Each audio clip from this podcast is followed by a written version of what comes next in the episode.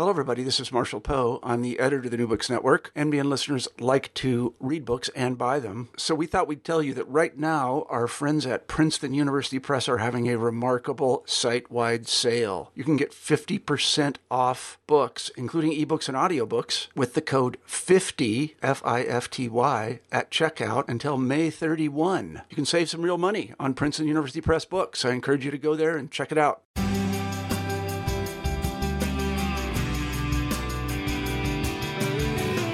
Hello, everyone. Welcome to the New Books Network channel in sociology. I'm your host, Richard Ocejo of the City University of New York, and I'm joined today by uh, writer Malcolm Harris, who's the author of the book Kids These Days Human Capital and the Making of Millennials. Malcolm, thanks so much for joining us today. Thanks so much for having me. Great. So, uh, besides your uh, birth year, which you have on the on the cover, confirming that you are a true millennial. Uh, I was wondering if you could tell us a little bit about your yourself, your background, and the origins of this book, and how you came to write it. Well, let's see. I grew up, um, went to elementary school, middle school, high school in Palo Alto, California, which is a a location of note these days, I guess, uh, as it was at the time as well. Uh, writing about the economy, so I certainly had a certain insight growing up there. Um, and then I went to school at the University of Maryland. And while I was there, while I was at the University of Maryland, the 2008 financial crisis hit. And so I was, you know, at a school full of, full of 30,000 young people who suddenly didn't know what kind of world we were about to enter. And I was part of a political group on campus called Students for Democratic Society uh, that was fighting a campaign against a proposed tuition increase. And so me and uh, a friend researched and did this teach-in about the financial crisis, linking the financial crisis to um, this campaign we were doing about tuition at our school. What's the connection between the housing crisis and university tuition? And that connection ends up being a lot closer, a lot tighter than I had imagined in the first place. And that turns into an article a few years later for N plus one about uh, the student debt regime system, which hadn't been written much about at that time.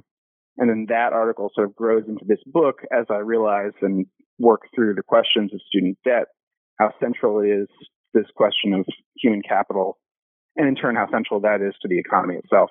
Right, cool. And we're going to get into some of those topics which you you take up in the book uh, a little bit later on. But uh, just to start from the beginning, so this is the the sociology channel, and in sociology, uh, we use this concept we call the sociological imagination to help understand the world. Basically, meaning to to put people's biographies and their personal journeys in their specific contexts. That is the the times and the places and the structures that are totally beyond their control. And I think you do a really great job of this in the introduction, where you really state the aim for the book, which is to really kind of cut through a lot of the popular stereotypes that we have of uh, millennials and to really try to reveal some of the conditions that these millennials that millennials find themselves uh, growing up and coming of age and becoming adults uh, under. Can you tell us a little bit about some of those uh, some of that context that we often miss out on, that often gets uh, ignored? Yeah, well, and I like to think I'm in the same theoretical tradition as C. Wright Mills and as uh, other conflict theorists uh, within sociology, other Marxists within the Marxist tradition, uh, because the the context for the development of this generation and the context for all of society is this question of class conflict, and that is almost always left out of any account we have of generations. Um, and if it is included, it's in this really crude metaphorical sense where some generation is supposed to stand in for the proletariat or something, which is silly. Um, but by looking at the changes uh, to class relations over the past 35 years, I think that's how we can get a sense of what it means to have a generation or to, to mark a generation. Right, and and as I was reading the introduction, where you you lay this this uh, overarching framework out, I I kept going back to the title, so the idea of kids these days, and it's always like, oh, kids these days are so different. But I kept thinking, well, it could easily be entitled parents these days, Uh, parents these mm-hmm. days are obviously also different, and they're often they are really the ones who are behind these uh, structures and these uh, conditions that millennials find themselves growing up in. That's true. Although there were there were cases, I guess, overall in the course of my research, I started to go sort of easier on parents. Uh, the more I the more I researched and found out, the more I sort of softened toward individual parents because they're they're responding to real social trends. Those are the, the parents that we think are are causing the issues by uh, being helicopter moms or whatever. This is mostly cases of parents responding to situations that are, like you said, way beyond their control and trying to make livable futures for their children, which is becoming more and more difficult. Um, but it's true that the that just because I'm looking at young people, um, that's a advantage point to look at the changes to society over this this time period. Um, right. Yeah. It's it's a great it's a great distinction and also great it's a great point I think to make. Yeah. So you in the first chapter you, you start from the beginning, I guess, right? You start with youth, you start with kids in school, and you have a great letter uh, from that an elementary school sent to parents, and this was, I think, in 2014, uh, and it's telling these parents that they're canceling the school's annual play uh, because uh, basically they can't spare the time. It's they're too busy. They have standardized exams, and they have to prepare for them, and all this kind of stuff. And you use this to uh, introduce the main theme of this chapter, and that's the idea that schoolwork has become just so intensified today. Uh, so, how does this chapter really uh, set the stage for what's going to be coming when we uh, throughout the book? The idea of human capital, I think, and that's you know, it's in the title. It's a it's a through line of the book for sure. And another way that I started approaching this book in the first place was thinking about um, human capital and schoolwork, and schoolwork as building human capital, um, building the future skills necessary to run an economy, and yet not being recognized as uh, as labor. And the sociologist Jürgen Zinnecker, whose work, I, as I believe, uh, undertranslated, did a really good job of um, looking at what he calls the below what he calls the pedagogical mask whereby we look at schooling activity and think of it as some sort of consumption as opposed to product, productive behavior. Um, yeah, economically productive behavior. Right. And this human capital logic has become infused really within all of schoolwork and it's it's impressed upon children, you say, from a real young age to really build up as much as possible. But the key here is that there's a limited uh, payoff that they're going to be receiving from it. In a really simple supply and demand sort of way, where you think if there are companies that are looking to hire skilled workers, um, there there is a demand for uh, skilled labor power. If you flood the market with cheap or with labor power, uh, with skilled labor, with human capital, you're going to lower the price. And that's what we've seen happen as more and more people build more and more human capital um, on their own time uh, with their own effort. The price has gone down. We've seen wages stagnate even for people with degrees. Right, and this really leads to this next topic, and it's it's in many ways kind of how you started in college college debt.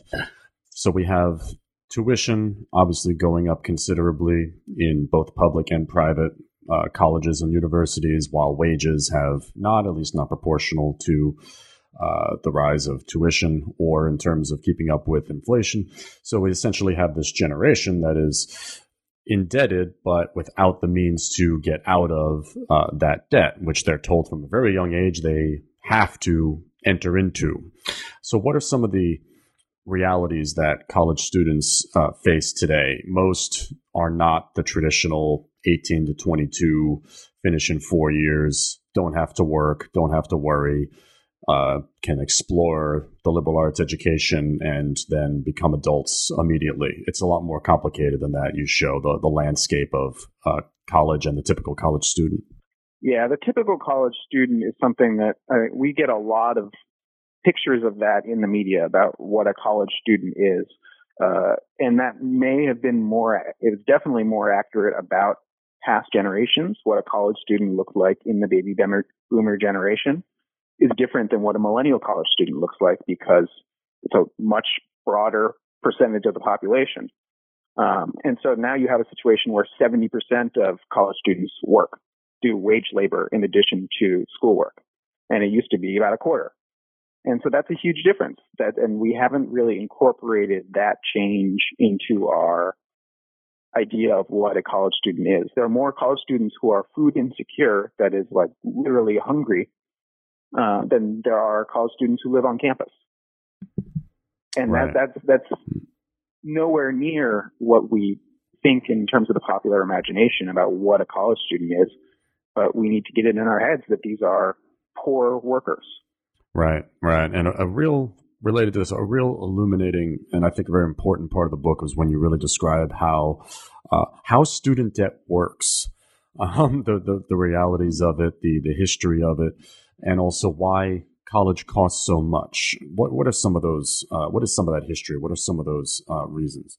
Well, one thing, uh, a very recent one that people don't necessarily know because it wasn't really in anyone's interest in the government to talk about it that much, is that the whole, almost the entirety of college financing was nationalized with the Affordable Care Act.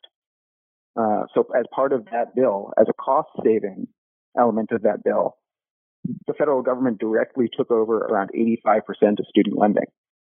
Um, but that hasn't actually slowed the rate of increase on the cost of college because uh, people are still able to get that uh, money, whether it's the, the, government or private lenders. Uh, the difference is now it's the government is making profit instead of private lenders, which I guess is somewhat of an improvement, uh, but not not exactly what people were thinking and not exactly what people would think if you said the government nationalized student lending. Right. It's it's a I didn't know that, and uh, I think a lot of readers aren't reading that very recent history, really. Uh, that that's so uh, intertwined with so many issues that that we discuss uh, regularly going on in the U.S. So moving on then after college, uh, this uh, progression we have here through the life of a millennial, you discuss the world of work. So post college and you use uh, Arne Kalleberg's famous breakdown of sounds simple, but the idea of good and bad jobs based on a, a variety mm-hmm. of criteria. So very traditional criteria like pay and benefits, but also a job's flexibility, a job's uh, the amount of autonomy a job grants a worker over their own work, uh, a job's stability, all these different factors, a job's level of precariousness. So basically, the, the, the idea that the, the economy has become more precarious, labor markets have become less stable. What are some of these the implications for these these shifts in the labor market, specifically for uh, young adults, young workers like millennials? Well, all the I mean, everything you just said is is uh, true, and a, big part of that reality. We've seen uh, temporary work increase, uh, the increase of jobs where the connection between worker and employer is, reduced, where the duties of an employer to an employee or someone they're paying not, might not even be an employee these days, probably not, um, have been reduced, and that includes uh, pay.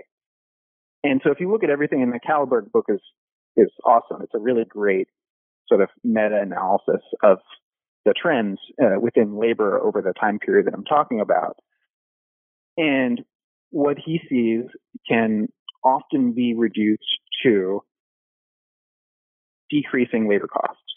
And so whatever change is going to happen, the Occam's razor easiest way to explain change, any change that's happened to the economy over the past 35, 40 years is decreasing labor costs. Every amount of precarity, um, every change in contract relationships, et cetera, every change they've made have been, it's been about one thing, and that's been reducing labor costs. And they've been very successful. Now, what that means for the cohort of workers who are coming into the market as that's happening is they get paid worse. They work harder and they get paid worse. And it's so much of it is very uncomplicated. Yeah. Meanwhile, this cohort of millennials, they've been essentially raised to uh, keep up with these productivity demands of the new economy. It's almost as if their upbringing has really dovetailed with these uh, larger economic shifts. Yeah, it's quite a coincidence, right? um, and so, when, and it's funny watching the national discourse get it sort of backwards to say that, you know, major macroeconomic shifts are about the personality of millennials rather than the other way around. Um, as if our like demographic quirkiness has produced the 21st century economy as opposed to the 21st century economy producing our demographic quirkiness. And it really has been a like, you know, blame the kids sort of situation. But I think that's that's starting to shift now, I hope. Right, right. There's also the other side of the argument that right and relates to the whole oh millennials have this sort of innate uh, personality that they they almost welcome this change. They want the the flexibility right, right? that they want the autonomy. They've internalized you can say from from to read your argument uh, that they've internalized this human capital logic so much to such a great extent that they feel that this is the only there is no other alternative than to really see yourself as uh, this this totally individualized uh, worker, a free agent essentially, uh, trying to to gain as much as you can for yourself in this new economy. And some of it gets like really really silly when we got like the the new food courts, for example. It's like oh millennials can't afford you know the labor costs of a TGI Fridays.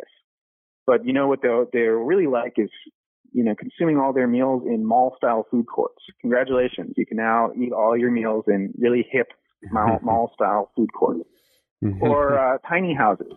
You know, why would you want a full sized home when you can have a tiny house? Like you millennials, you're so crazy. You want smaller living spaces. Well, of course, people don't want smaller living spaces. That's ridiculous. Um, but these changes to the, the quality of life that people are allowed in this country has been written down as uh, a kind of demographic characteristic, um, as if wanting less is is how we came to the world. Right, right, right, right. You're, you're born in a certain time frame. Some cosmic change occurred that implanted this idea in your head, or something like that. Right. So, yeah. and people don't really think that. They understand that we are the products of the world into which we're born. Um, but it does, then we have to ask questions about generational responsibility and cohorts and stuff. You know, we can't blame baby boomers forever. In mm-hmm. 30 years, there's going to be no one else to blame. So, mm-hmm. Mm-hmm. Um, the people shouldn't get that confused. Right. And, and, oh, to, to build off of this, I think a chapter you have, chapter four, you discuss a topic that I don't think is discussed as often as it really should be. And, and it's really about the relationships that millennials have with a variety of federal programs and uh, different areas of government. And I think this has brought been brought into stark relief most recently uh, at the end of 2017 with the discussion of the uh, of the tax bill and some of the future long term implications that this could have, especially for well for older generations, but also for uh, younger generations when it comes to Social Security, when it comes to uh, Medicare, and you really go into some really interesting detail about the uh, about Social Security and about uh, po- programs and policies that relate to youth poverty. Mm-hmm. Yeah, I mean, youth poverty is again something we, I think, the public conception of is very uh, inaccurate especially as it relates to elder elder poverty. We have no problem imagining old people as poor. Um, we sort of like think they should be because they don't work on some level in this country uh, because of our certain ethics or whatever.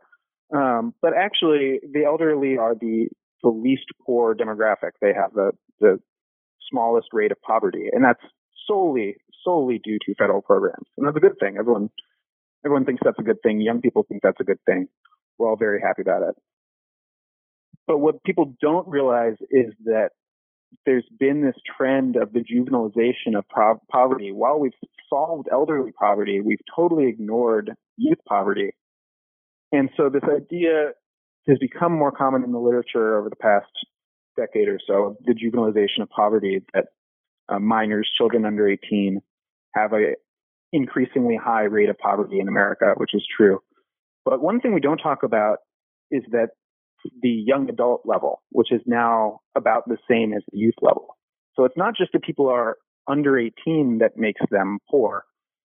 It's about when they're born. It's about their place in this uh, these demographic trends. And so the rate for for young workers um, is around 20% of poverty, uh, which is the same as it is for for actual minors. So yeah, that's that's a distribution of poverty that is, I don't do not think is very well understood.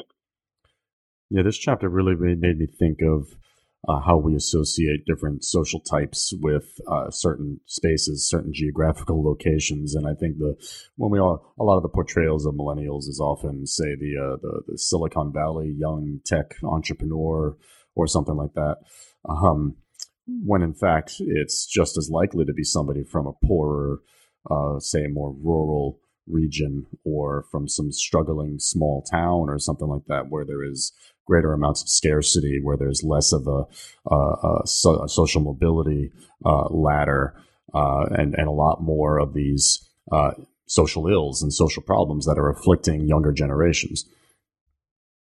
Yeah, and that should, I mean that doesn't surprise any sociologists, I would imagine, who know about you know bourgeois universality and the perspective on what a citizen is that we get from media that is controlled by a certain class. But it's it's worth understanding and emphasizing that that is even less true of this generation than it has been uh, in the past.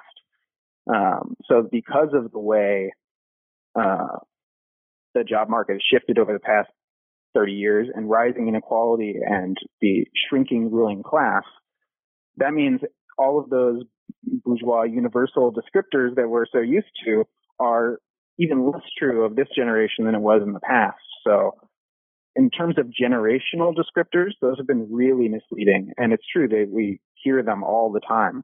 I can get a laugh anytime I say avocado. All I have to say is avocado, and people in the crowd are like, "Oh, ha ha ha! Yeah, millennials, avocados, expensive fruit, etc." Um, but that is it has nothing to do with this question of young people who were born during this period uh, at which relations between classes were changing so drastically. Mm-hmm. Yeah, there's a there's a cool chapter you have, the chapter five, where the first thing I thought was, oh, okay, this is the first chapter where you know not all is gloomy uh, with with millennials, and you do show how you know their technological innovations have allowed millennials to be you know, to be creative by making and distributing their own creative content to an extent that previous generations have have not been able to do. And there is something to to say for that, I think, and you, you give it its its uh, just uh, discussion. But you know, even but you also show you know even these leisure activities like making music, like making uh, videos, uh, all the way up until the sports, you know, youth sports, still require a lot of labor, a lot of really difficult work, and that there are these uh, existing societal structures that are in place to try to exploit these efforts. So while there is this sunny side about creativity, about expression, about personal, you know, in, innovation, and so on, there there's also the the flip side to it that these existing structures are nimble enough to uh, figure out what these shifts are all about and to figure out ways to uh, exploit this uh, essentially this this youth labor in many cases underage uh, youth labor. Yeah one of the best examples and ones that, that i bring up in the book is i think the the platform vine which a lot of us i think miss uh, the social media platform vine these little like I think it was four second loops of video and audio and are really popular, very cool. And it was young people who were totally propping up the, the platform, who were having a lot of fun making these videos um, that everyone else got to enjoy and got to enjoy the fun they were having, but that also was making money for people who were not these young people. And so when they went to the company, when we went to Vine and said, look, here's our offer you know, we'll keep do, making this content. We'll make more of it. We'll make tons of these fun videos. but here's how you're going to cut us in. Here's how we're going to share in, you know, the profits of our creativity. And Vine just said no. And they just said no. The whole, this whole plan is based off not having to pay you. And the platform ended up shutting down. And I think now platforms are probably a little, they're definitely more interested in cultivating individual performers, individual young people, as it becomes more obvious that those individuals can be worth a lot of money and it can be worth it to cultivate them. But that means everyone, anyone who's trying to create, anyone out there who's just trying to make whatever, or who's trying to succeed, or no matter what, they're part of this giant talent search now that is the like the biggest game in media. Um, automatically, they are they are turned into work. Their play is turned into work by the nature of the platform because someone's cashing in, and there are pluses and minuses to that. Um, but taken in the context of the full set of changes that we've observed, it's it's not a great time to have been born.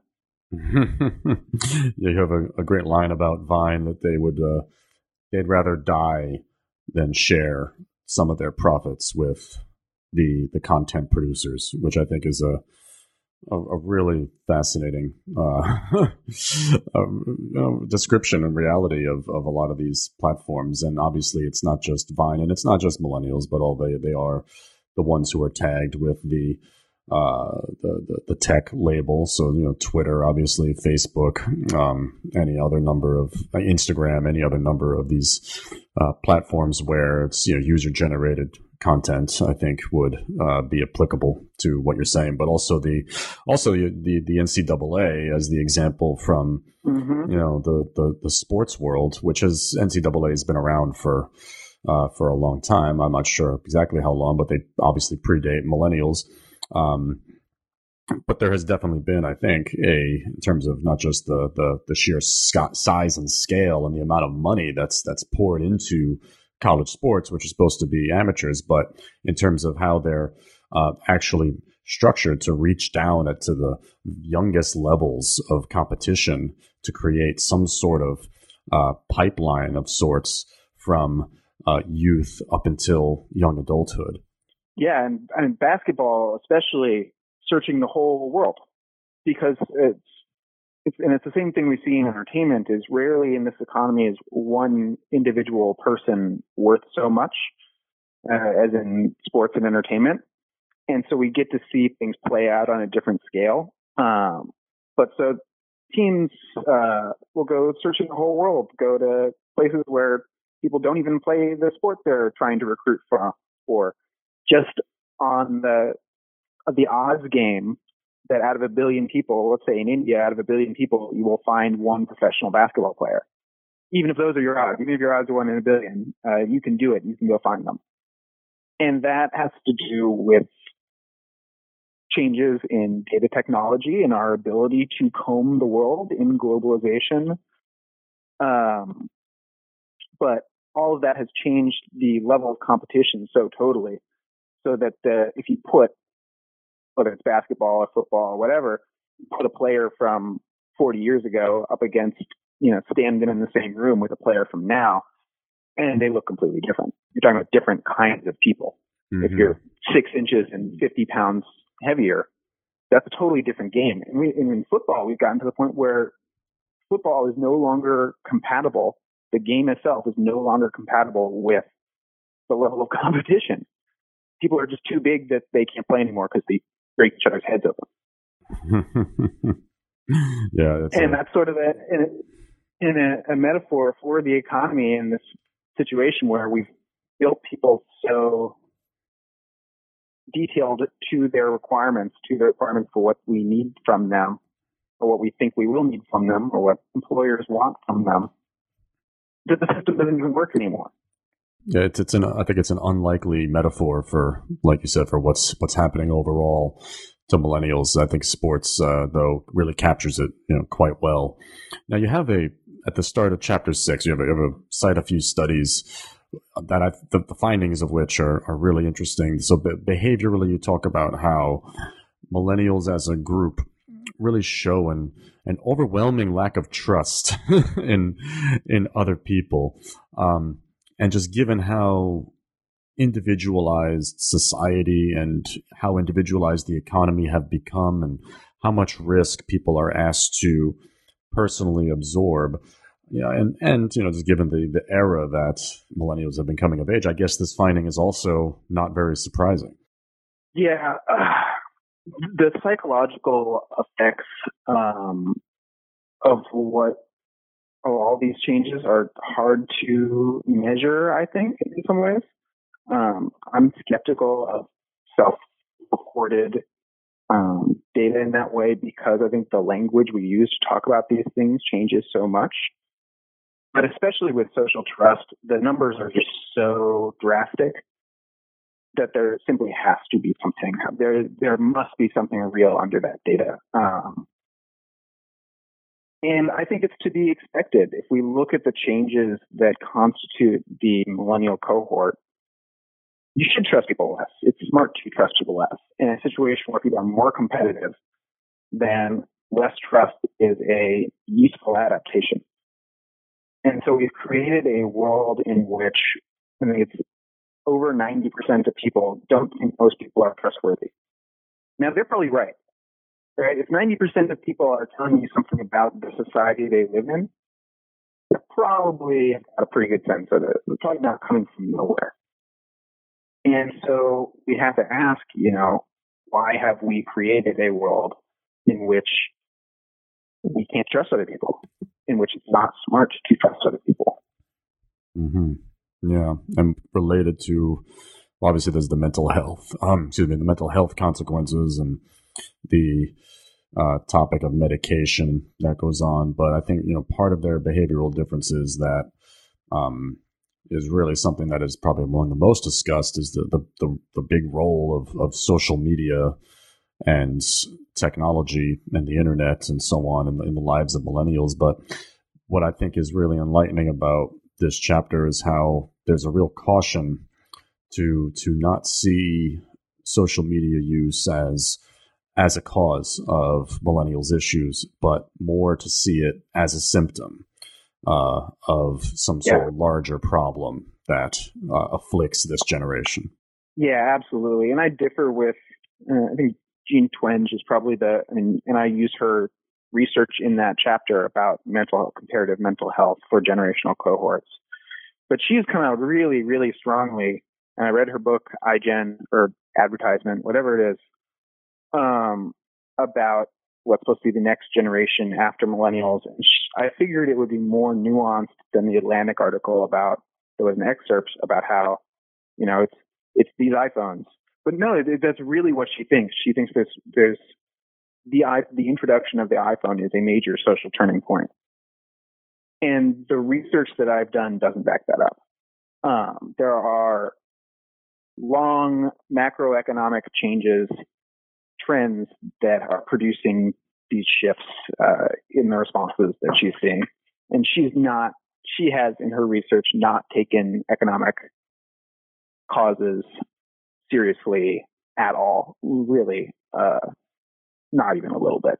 Just straight up looks at the unemployment rate, the official unemployment rate, and says, therefore, people can't be depressed because the unemployment rate is under five which I think is poor thought. To move on then to the to the conclusion, um, I like the the title who you have here. So the idea of you know seven signs of the of the bad future. Uh, what, what what are some of these uh, long term trends that you see uh, continuing uh, based on what's going on with the millennial generation now as they start to enter into I guess I guess now it's going to be in their their mid to late 30s. They're starting to enter into prime adulthood. Yeah, and so these were all things that I think are already happening in some way or another, but these are things like specific things where I think we're going to see qualitative jumps in the next decade or so.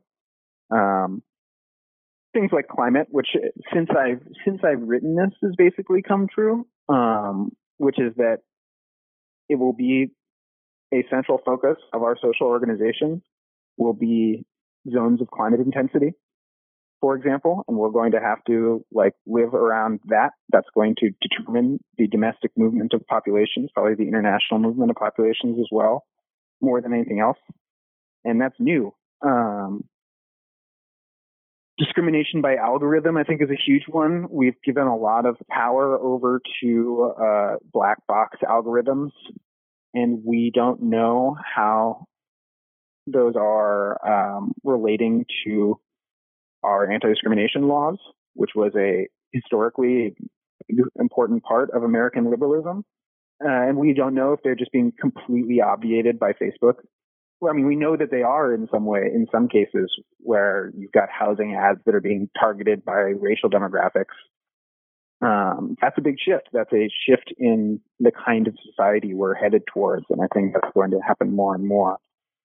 I'm trying to think what else I, I have gotten my list. Uh, I think as we have more more folks suffer with mental health issues, we're going to have to find some other solution than prisons for holding everyone. And I don't know if that's going to mean a return to asylums or uh, what exactly that's going to be, but I don't think it's going to be a good thing. So basic uh, worker protections, I think, will be eroded along with that. It's going to get really ugly really fast. Is uh, is basically what that section says. And since I wrote it, I've been surprised at how fast all of it's happening. Yeah, and it also, to me, the the book overall, to me, the book really begs the question of what of Generation Z, which I don't think has a name yet, but millennials were at one point called Generation Y, and then someone came up with millennial, and the marketing stuck. Um, what what of the generation that's going to inherit um, a lot of the ongoing conditions that you've seen even since your book's publication? Some of these forecasts start to come true that are going to really inherit these uh, this situation that millennials have been dealing with for their entire lives. I don't know. Any thoughts on that? Yeah, I, I think it's really it's too soon to tell. And I think when people are projecting now what they think the changes are, they're still talking about the same shift that I'm talking about, and they're not talking about the next one. I don't think because I think the the conflicts that are going to end up characterizing millennials have not fleshed out yet. I think liberal capitalist democracy is headed for a real series of trials and that that's what's going to define our cohort. So Generation Z or whatever iGen, no one should use iGen. I hate that I have to say that every time I want to talk about Jean Twenge's work is I've got to use this brand name that she came up with. um, but whatever that cohort is going to be is going to be in relation to events that have not occurred yet. Uh, at least that's my understanding of the historical moment. So uh, I think we still got our hands full. People are marketers, especially, are eager to move on whenever they see a new consumer demographic. So that's what matters to them in terms of marketing a new demographic or new generation. Is now they can say, okay, now a new generation can buy stuff, so we need to understand them because we want to sell them stuff. That's not as interesting to me as the like broader historical turning. Right, right. I mean, just like, yeah, there'll always be another generation down the line, I guess, for folks to sell them their things to their their stuff, their services, in, and their ideas.